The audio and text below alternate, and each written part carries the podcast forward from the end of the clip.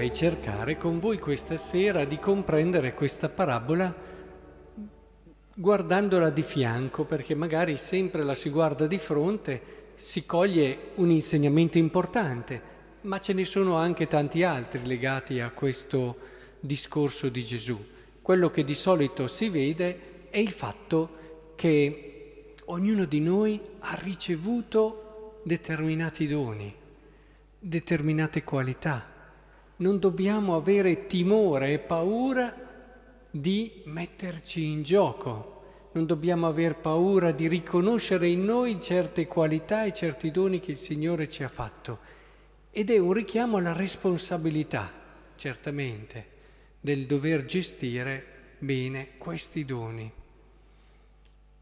Però, se proviamo a guardarla di fianco, ci accorgiamo di quello che la spesso magari tridimensionale, cioè dell'andare verso di fronte abbiamo solo una persona di e non ci accorgiamo dell'allungare un braccio, eccetera.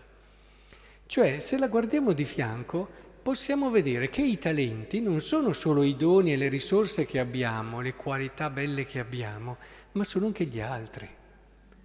Sono le altre persone, i talenti che Dio ci ha affidato e che noi dobbiamo far fiorire e che noi dobbiamo far eh, fruttare.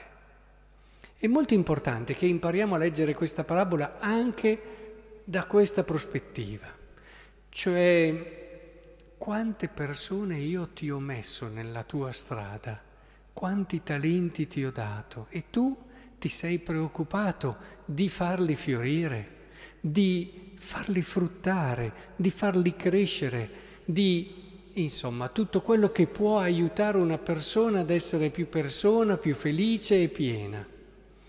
Troppo spesso noi eh, ci concentriamo su quello che siamo noi, le nostre esistenze, la nostra vita, i nostri bisogni.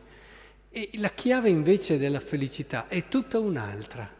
Imparare a capire che se noi per paura, ad esempio, per timore, per eh, un eccessivo attaccamento a quello che siamo noi, alle nostre cose, non ci diamo da fare perché chi è intorno a noi fiorisca,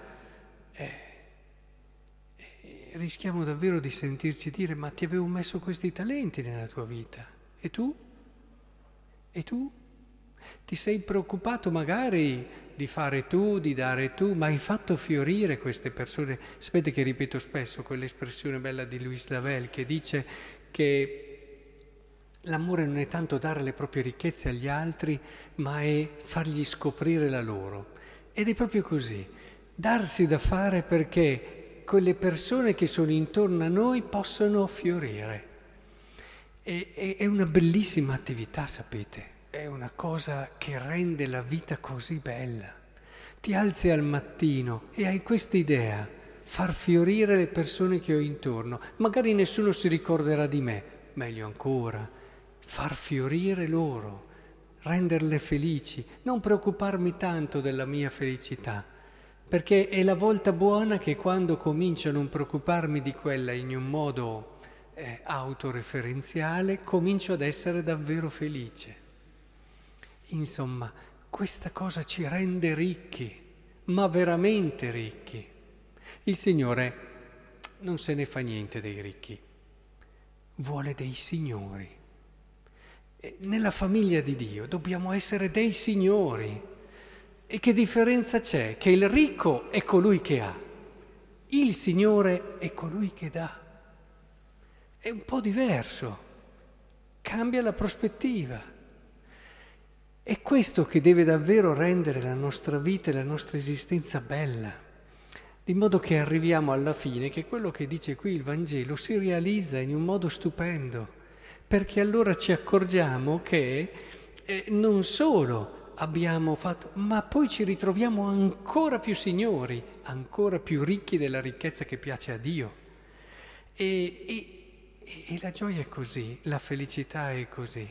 Se invece pensiamo a noi, vedete l'agitazione, la, l'ansia, se poi dopo siamo esclusivamente attorno a noi, le ansie si moltiplicano, ansie di salute, c'è un salutismo al giorno d'oggi ansie per i pochi beni che si hanno, visto che c'è un momento di insicurezza totale, ansie di ogni tipo, ma entriamo nella prospettiva che ci dice qui, gli altri come talenti. Vedrete come le ansie pian piano sgonfiano tutte, si sgonfiano tutte. E ritroviamo un equilibrio, una serenità, una dimensione, mi verrebbe da dire una signorilità, che davvero è bellezza agli occhi del fratello. E allora annunciamo il Vangelo senza aprire bocca, perché credetemi che chi sta cercando Dio magari ancora non ci è arrivato qui nel paese, quando vede dei signori, eh, se ne accorge e si pone delle domande.